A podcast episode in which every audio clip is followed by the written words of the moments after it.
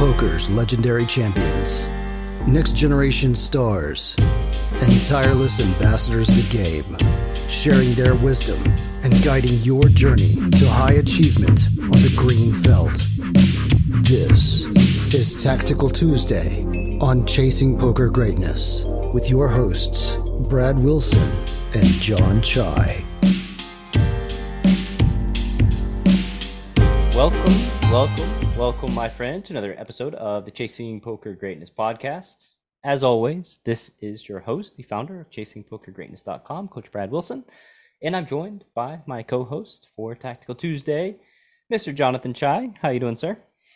Doing good. Got a pretty exciting episode, pretty exciting uh, string of hands lined up today. Um, the theme is going to be setting some traps and hopefully catching some prey. I don't know what I'm hoping to catch, but catching some chips, I guess, is is is really what I'm hoping for. Um, so yeah, yeah. I have a have four hand tactical Tuesday queued up. The first one doesn't really follow the theme. The first one is sort of um sort of the setting the trap perspective from the the um from the other side where I was the one that was worried that I was getting trapped. Um, but it sort of gave me the idea to ask the question of like when should I trap on the river versus just going for the value myself.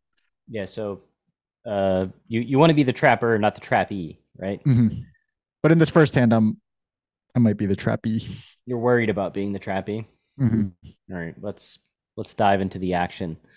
Uh, so everybody folds on the button ace eight of spades. You open to three x. The big blind calls. Uh, 65 in the pot. Looks like you're starting 100 bigs deep.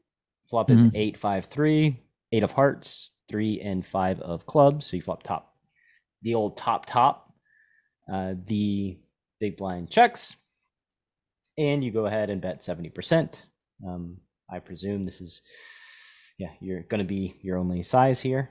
Um, yep. Or, or at least the the primary size, the seventy percent, the bit the big bet, and the opponent calls. I think like again, not really much to talk about here. I think this size is very expected on uh, eight high board, two tone. Um, lots of things can change. You want to get in while the getting's good with your top pair, um, top kicker.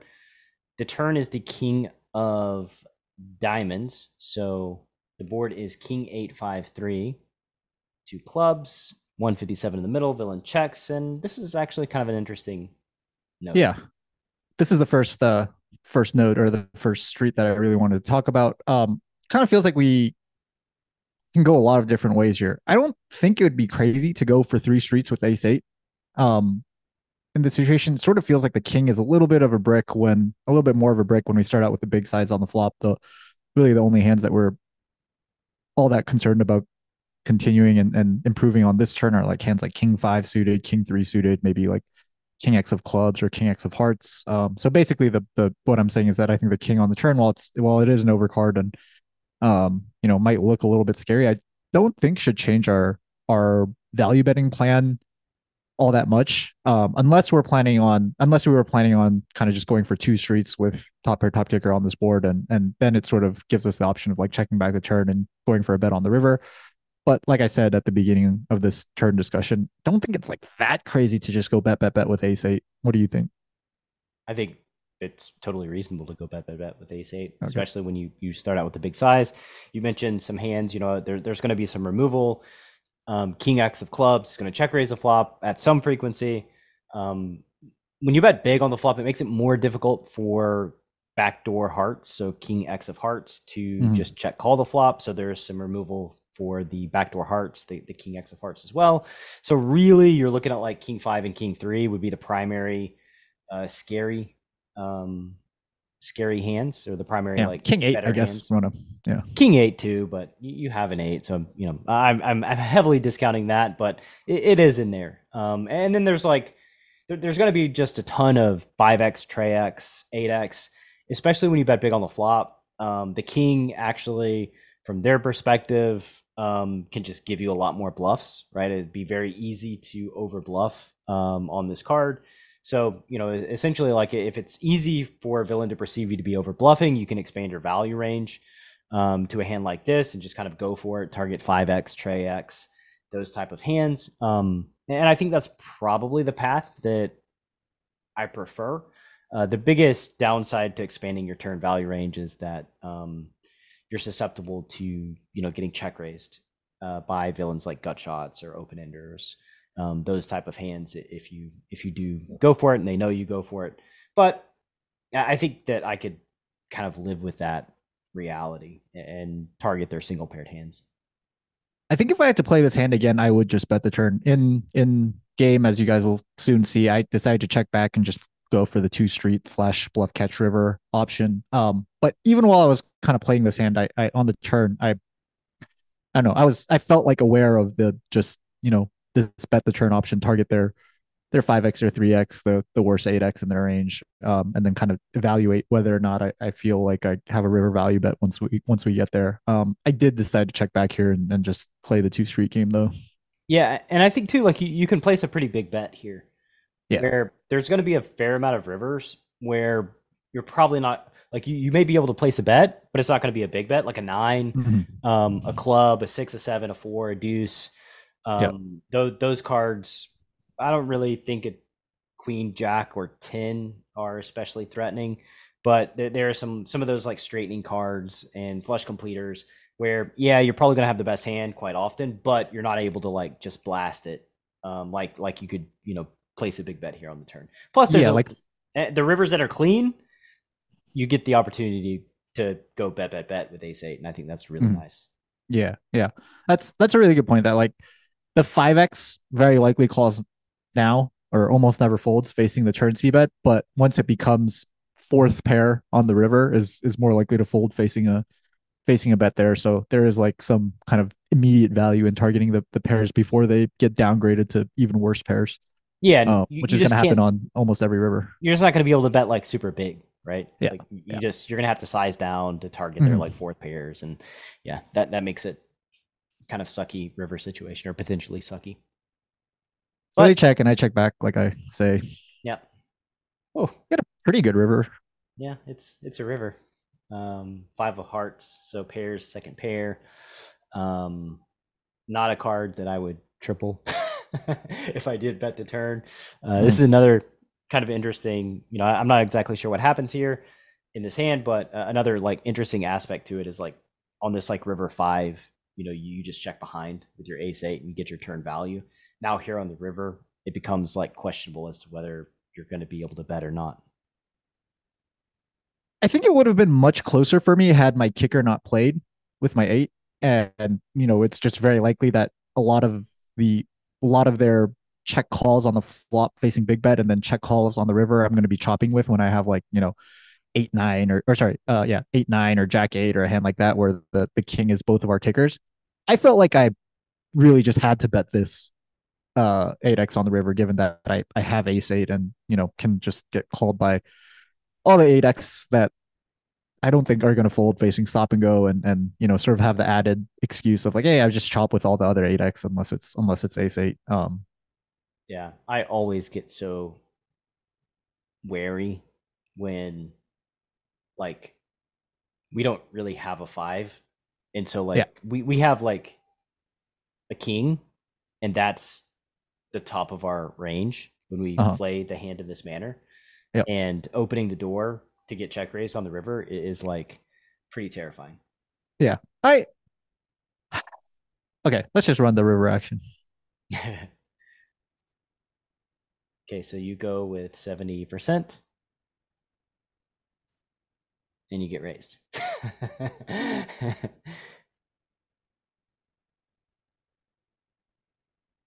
so, well, as I said, right? Like you're you have only king x here to value bet. Um, now you you have quite a conundrum, right? Like, do we call when villain has a ton of five x to push equity with? How often does a five actually just bet the river themselves? Which you know is is a very interesting question. I think that in general, trips would be inclined to bet to bet the river um, versus going for a check raise because you know, to, to go for a check raise, you, you essentially need to be targeting hands that want to put in two bets on the river, which would be an eight, ace ace eight exactly. Yeah. Uh, hands that beat an eight and a king. Um, when I think about it, though, like really, if they bet the river, they're kind of targeting all those same hands anyway with the five. Mhm. So a check check actually does seem superior if they can see it in game. The only hands that you miss value by checking would be uh, The eight X eight- that 8X. doesn't value bet the river. Yeah, Yeah, like my Jack nines and eight nines. Yeah, and I think there's like a decent argument where like there are a lot of players who will bet an eight, like for a third or something on the river, like some Mm. Yeah, like people just get a little a little bit too greedy on the river and maybe do something like block the river in position with with all their eight X and and Yeah. just try to target a three or pocket sixes or something like that. Yeah. So I mean, I, I think it is a spot where like villain could find a check with a five, like re- could reasonably find a check with a five. Um, it it's I, that that's just that's just kind of why you know I mentioned before like that that I'm wary of opening the door here on the river with Yeah, with I just five pairs. I want to like put myself in the big blind shoes a little bit longer. So from his perspective, we bet really big on the flop and then check back the turn.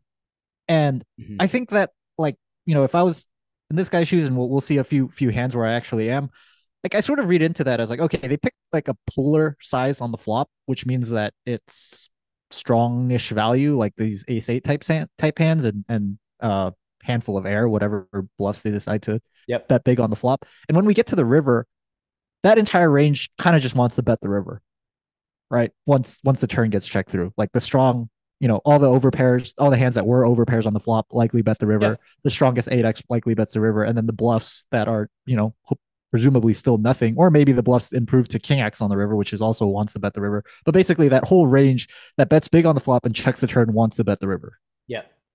Which makes Um, me lean towards folding facing the check raise, but also kind of makes me lean to checking behind.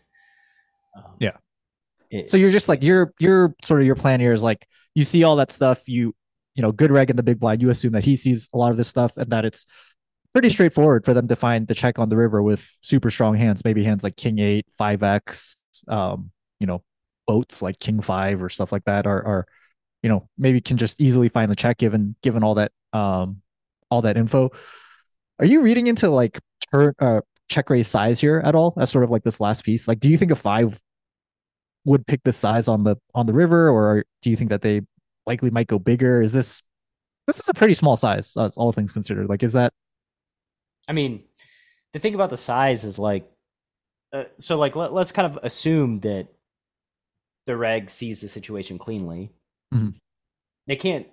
They Go probably just can't jam. Like they they, Yeah. they probably just recognize like uh, they don't really have you know a hand. They don't really have a, a, range that can call a jam. Which, by the way, is another reason why opening the action is like very scary. Like because if they have the thought, oh they they, they don't really have a hand that can call a jam. Well, that makes jamming. That ma- that makes like splitting sizes here on the river, like splitting with your five x and then jamming with your bluffs, absolutely murderous. Um, like it it is just like absolutely horrendous for us.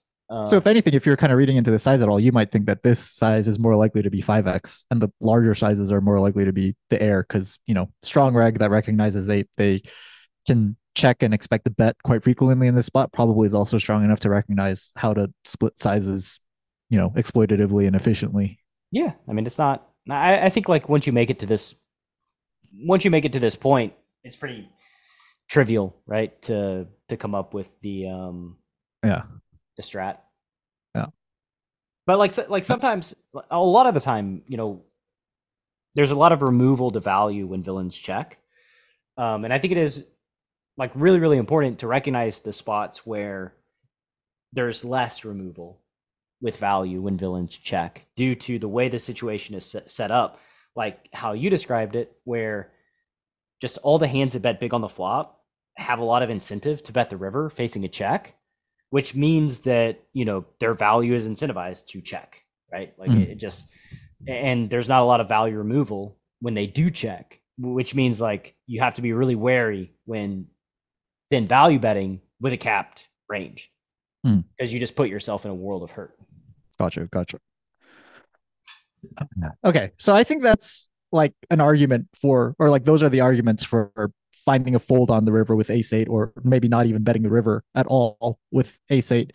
I think the argument for betting the river and calling a raise um, has a lot to do with uh, what I think a big portion, or at least like a significant portion of this check raise range is going to be comprised of. And I think that portion is hands that were bluff catchers on the flop and still bluff catchers on the river. Think of a hand like maybe pocket sixes or pocket sevens, maybe three X, pocket deuces, pocket yeah. fours. Yeah, those types of hands that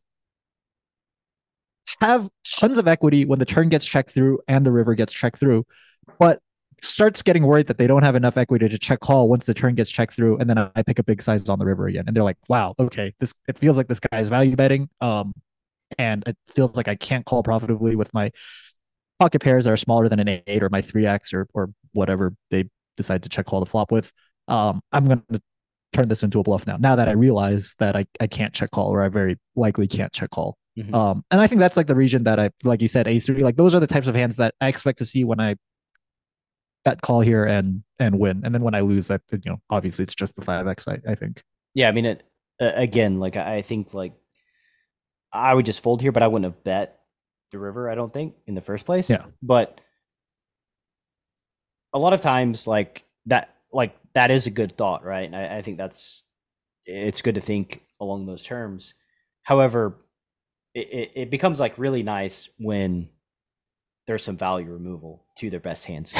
like yeah. like it, that that's where the thought like to me is works the best when like they value bet a lot of their their better hands on the river, but then they check, which leaves them with a bunch of bluff catchers. Which then, when they do check raise, they have a bluff catcher, uh, you know, like a pair that's getting turned into a bluff, like very wide range. Um, so anyway, yeah, but this is a spot where it's very natural for them to check their uh, their so. value that check raises. Sure, yeah. like, like they, yeah. they can check that other range too, but it's also like they should also have you know a, a bunch of value in their range as well. So right, you know, right. It, it, makes it much more difficult to kind of navigate.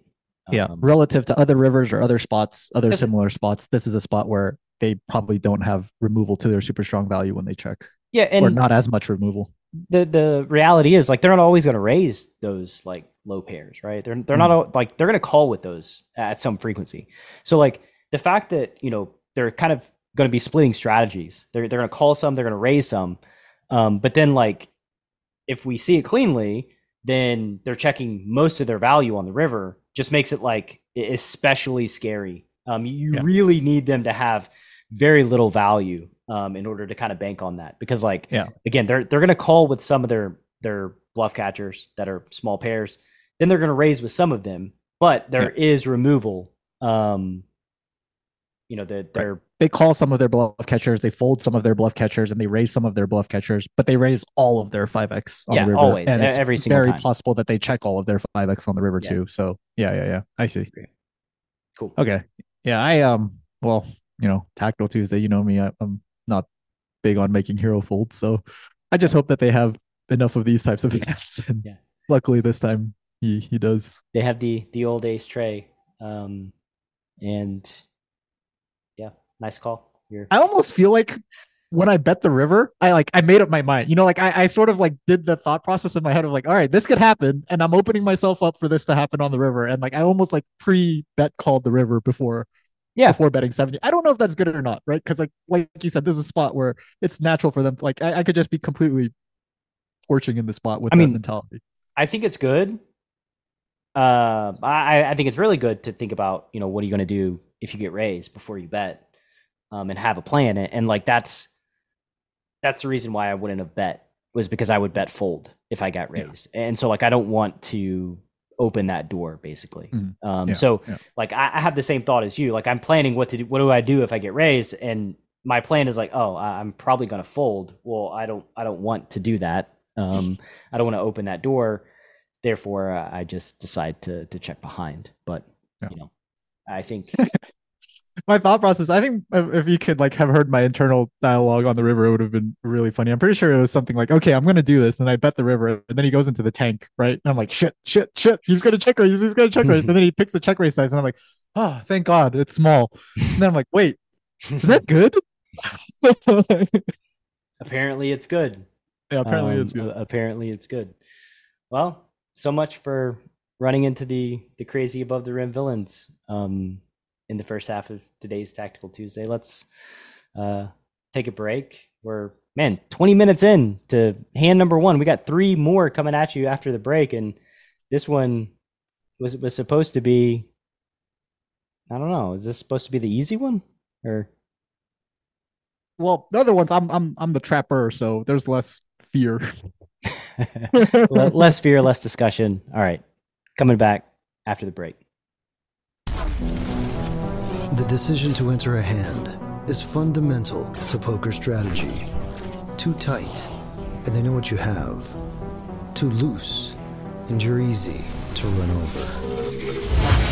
Pre-flop bootcamp from Chasing Poker Greatness is a comprehensive guide to locking down your pre-flop game and creating true range advantage. Eight days of guided training, over 60 optimal ranges, and access to a dedicated community of players that will push your pre-flop game from a place of weakness to your greatest strength. Go to chasingpokergreatness.com slash bootcamp. Available now.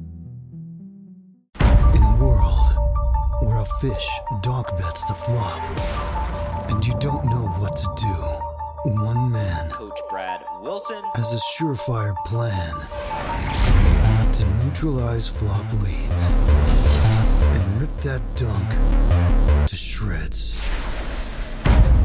Nuffle. Available now. Go to chasingpokergreatness.com slash nuffle. Rated R. 100 NL player, former Sergeant Elijah Shears. Before I got Nuffle, I had run into a lot of donk bets. And I think once you play a certain amount of hands, you know there's something wrong with our opponent's strategies, but you don't know how to play to maximize EV against it. And it's very frustrating. I looked at the document and I couldn't believe that I paid money for it. I actually doubted that it could provide value because it was so brief. But since then, it's repaid me just over and over and over again. And it's one of the most consistent moneymakers built into my strategy that sheds light on just how bad your opponents are. And it took me 20 minutes to perfect it, and it's just amazing. yeah, I'm speechless. It's just that good. The simplicity of it is part of it being a masterpiece. Nuffle. Go to chasingpokergreatness.com slash courses. All right. Welcome back from the break. Um, looks like Coach Brad incident again with hand number one. Jon, you you've been on fire these these last few weeks. I don't know if you're you know trying to make a bid to claim the top billing for Tactical Tuesday or what, what exactly is going on, but seem to be in the zone lately. It's on a, a massive heater where I can't make a can't make a wrong decision. yeah, It- it's strange how you've been on that heater for most of your poker career.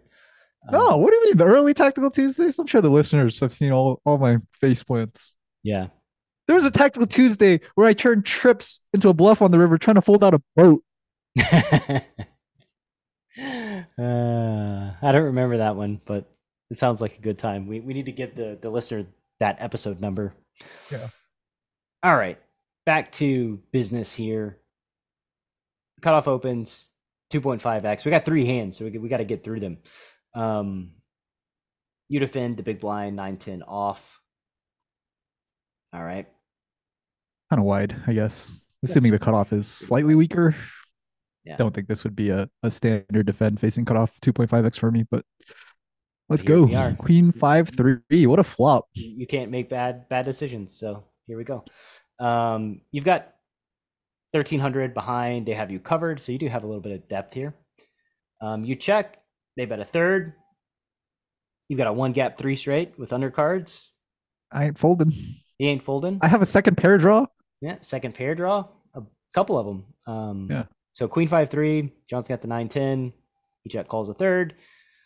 Jin's the turn. The jack of clubs. So now he's got an open ender. he goes from three in the best straight- way possible. three straight to four straight, baby. We're we're styling and profiling. Um, turn goes check check. So also pretty good for you. The river is a king of diamonds. And that is an interesting card. So you make a straight because you can't miss. And hmm, hmm, hmm. To trap or not to trap? I know that's that's. I have a hand that definitely wants to play for more than one bet. Definitely. Generally, the best way to play for more than one bet is to check and go for a check raise. Is this one of those spots? probably. Okay. I mean, I think it's going to be like you're going to check and probably face. Hmm. hmm, hmm. What do you think about right now? The size that I'm gonna face when I check? Yeah. I'm thinking about the size you're going to face when you check. I'm considering like how betting small might do and bet three betting. Um, thinking about what villain does when they bet big after you check and then you check raise and like how you probably do have ace 10 in your range here. Um, and that that should be obvious to villain after they bet three bet. What bluffs would you have um, if you if you check raise or bet three bet? Uh, th- those are all kind of the things that are going through my head right now. And it's tough. This is this is actually like a really tough spot. Um, tell tell me, I guess what what what you're thinking. Uh, I mean, my I was way more simplistic. I think in my thought process. I didn't. I was not thinking of a lot of the things you just mentioned. I was sort of sticking to the lines of like, how do I play for as much money as possible? Um, feels like a lot of their bluff catchers, if I bet the river big, are just some call. Uh, just given that they don't have tons of strong hands once the turn goes check check. Um, so maybe I can get some of their thinner value bets to bet the river and call it off. Maybe I can get their strong value bets to bet the river and definitely call it off, and then maybe I can pick off a few bluffs that we're giving up on the turn. All right, reasonable. So you check.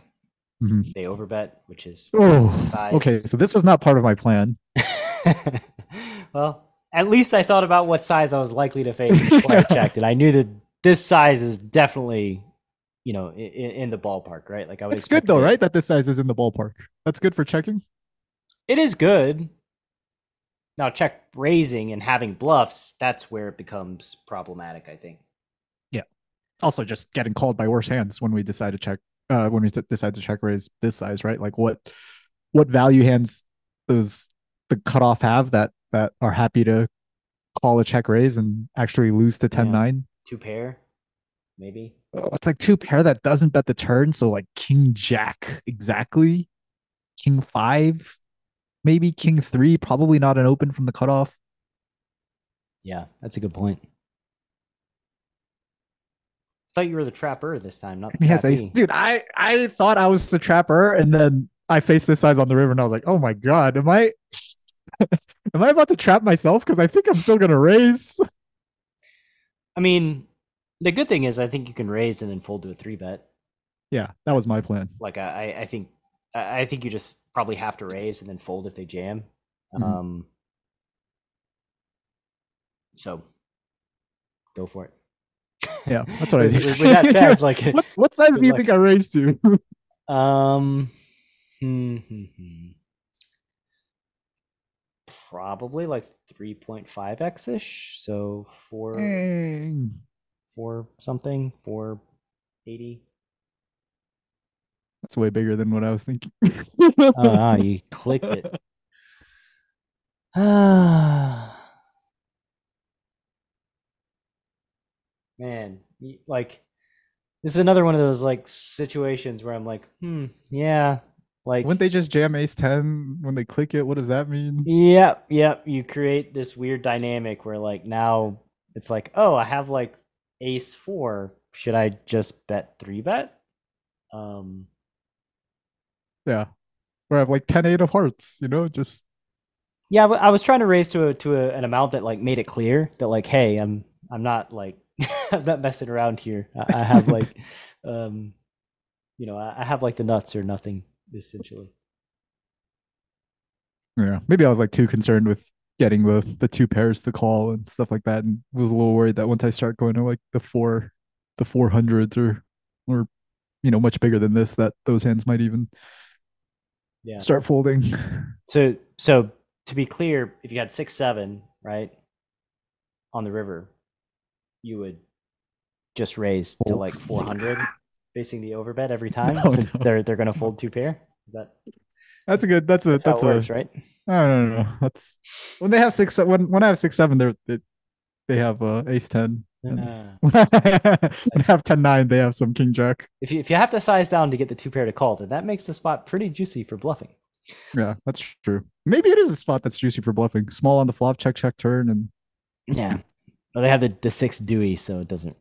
Man, this guy's getting after it. No wonder you call it the nine ten. Yeah, yeah, yeah, that's that's-. That's yeah, all right.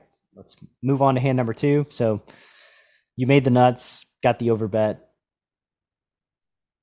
Very nice. I wonder if the small bet would have induced. Possible. probably from. Then what do you do?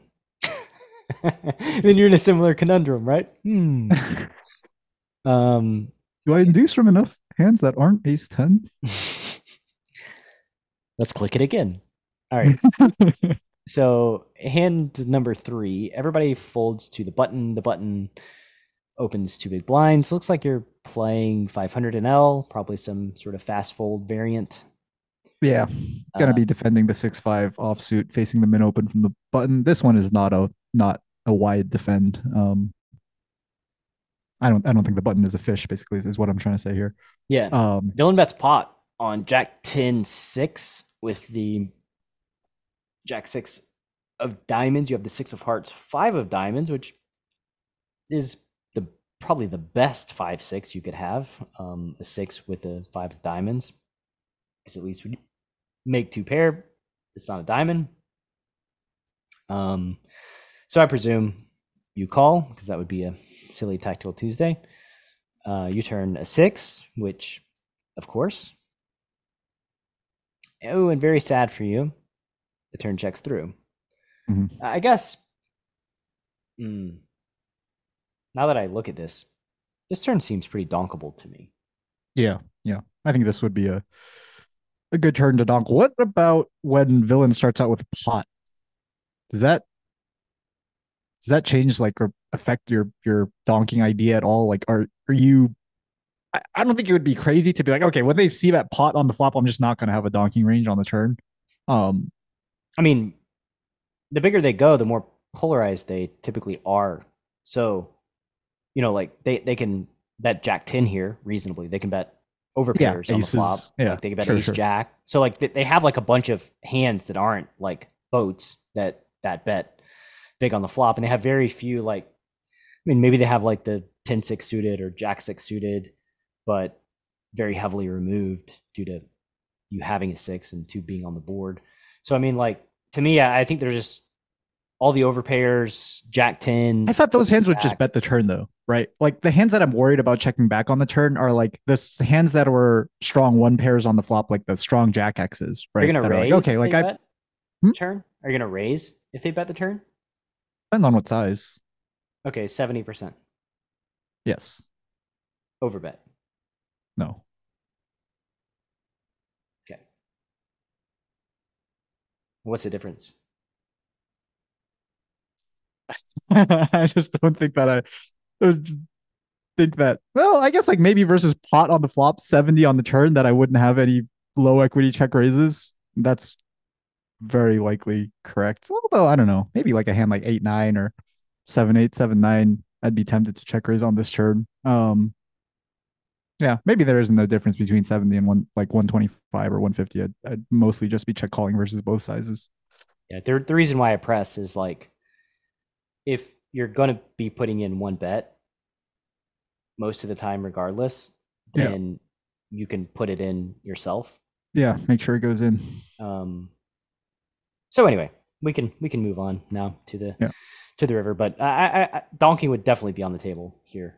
Um the ten like in their pot range, another hand that could go pot on the flop would be like 10x of diamonds. Like if they Mhm. just want really wanted to, like ace Mhm. 10, 10 9, 10 8 of diamonds, 10 7 of Yeah. diamonds, something like Yeah, that. yeah, yeah. Totally reasonable. Yep. Um, Or even just like hands with equity that can that might check back, right? A hand like king queen, right, might just decide to check back once it bets pot on the flop and gets called and gets a board pairing turn, but Yep. would very likely call a donk. King, queen, 8 9, queen 9, Yeah, diamonds. yeah. Um, river is the tray of spades. Um, and this creates the opposite of hand number one situation almost, where Yeah. you have lots of incentive to check here, and I think you probably should check, and all the hands that bet big on the flop should bet the river or have a lot of incentive to bet the river as well. So you're just I can't imagine you doing anything other than checking the river. Yeah, and I think that's like that's why I brought that data point in on the flop because or sorry, in hand number one is because like that's that's really like one of the one of the biggest data points, or maybe the only data point I, I really look for when I'm when I'm in these situations and I'm deciding whether or not to check the river or bet the river with a really strong hand. Like big bet on the flop, check back turn just feels like so much of that range needs or wants to bet the river. Um, and like you said, I'm I'm pretty happy to check my trips into that range. And you get an overbet. What a surprise.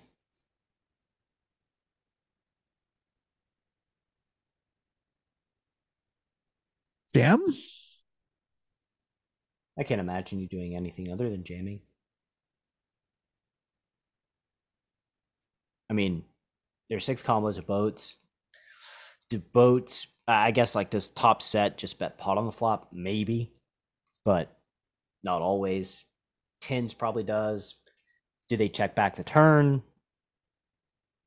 Um, on a board where like you have a lot of six X on the turn and you have you know, I, I don't expect them to like bet big on the turn once they turn a boat, but like the 70% size is totally reasonable.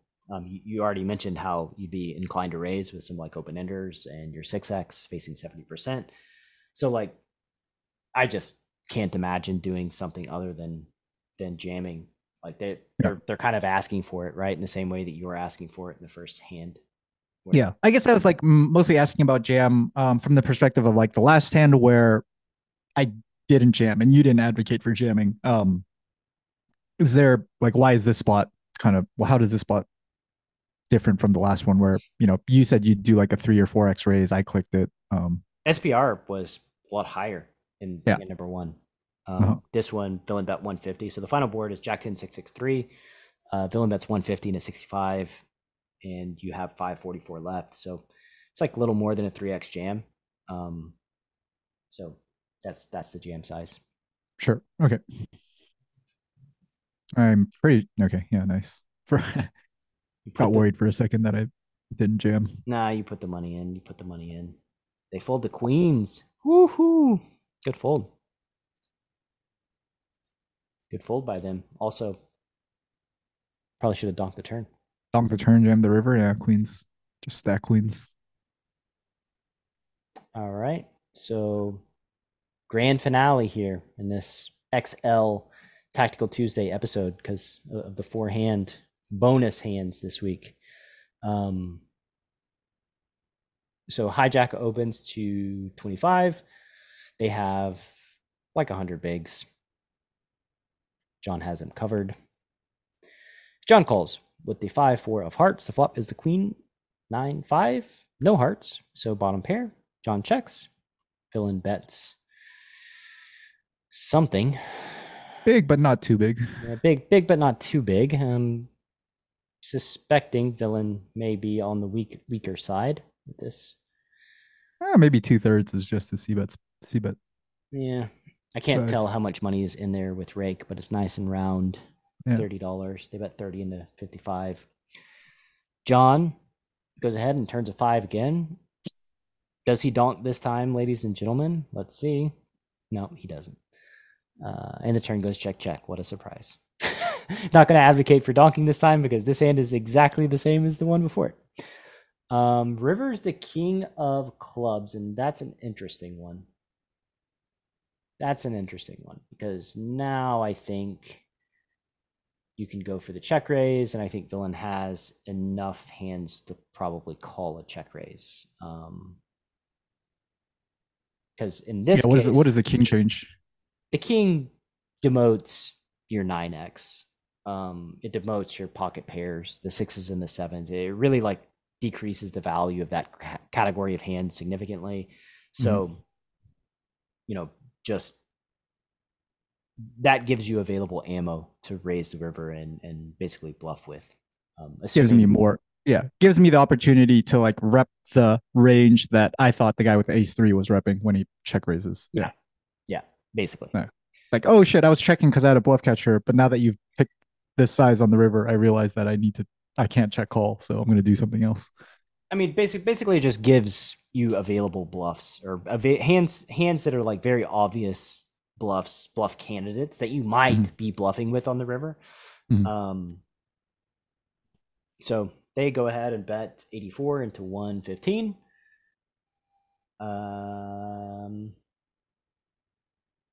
I don't think you just I probably like Yeah, not jam. not jam, no, like Yeah. 311 or something like that. I don't know why. Let's see what size I go to. Three eleven, something close. Hopefully, good, band. Oh. Um, seventeen dollars off. Yeah, 294 you go. And they fold again. Man, Doesn't work. They never fall for it. yeah, they never they never do it. They just It's have the okay. We get them to shot put in tons of money with nothing though. Yeah. So that'll do it. Basically, you're trapping a bet versus bluffs was the the real theme of this, the hidden theme at the There was end. one, the one guy with the queens that completely destroyed me on every street. oh yeah, turn and- I forgot about that one. Good, good call, Jon. Good call. Um, well, Trapper, Trappy, I'll let the the podcast and the YouTube watchers and listeners. Sounds like I just need to donk turns more. That's like what we learned from this episode. We didn't really learn anything about rivers or when to check or like whatever, whatever. It's just hey, when you turn trips after check calling the, the, the flop, you should seriously consider leading out. yeah, when they bet big and they probably don't have bottom pairs in their range, they're probably Yeah. going to check the turn quite a bit with Yep. most of their range. All right. Well, that's going to do it for today's episode of Tactical Tuesday. Thank you for listening. And that's all We'll I see have. you next week. See you next week. Thanks for listening to Chasing Poker Greatness. You can subscribe on Apple Podcasts or on your favorite podcast app. Go to chasingpokergreatness.com to get the newsletter. Join the Greatness Village community, book a coaching session, or dive into the latest data driven poker courses. Follow the show on Twitter at CPG Podcast.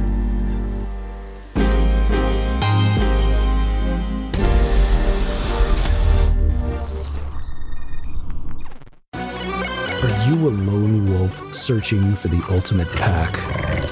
The CPG Wolf program is a close knit brotherhood hell bent on one thing only chasing poker greatness. Powered by bleeding edge wolf strats and led by Coach Brad and his lieutenants, CPG Wolves are systematically prepared for almost any spot they'll encounter on the green felt. If you want to plug into an elite team and have a step by step game plan to realize your full poker potential, you can apply at cpgwolves.com. Space is limited, and the pack is only as strong as its weakest member.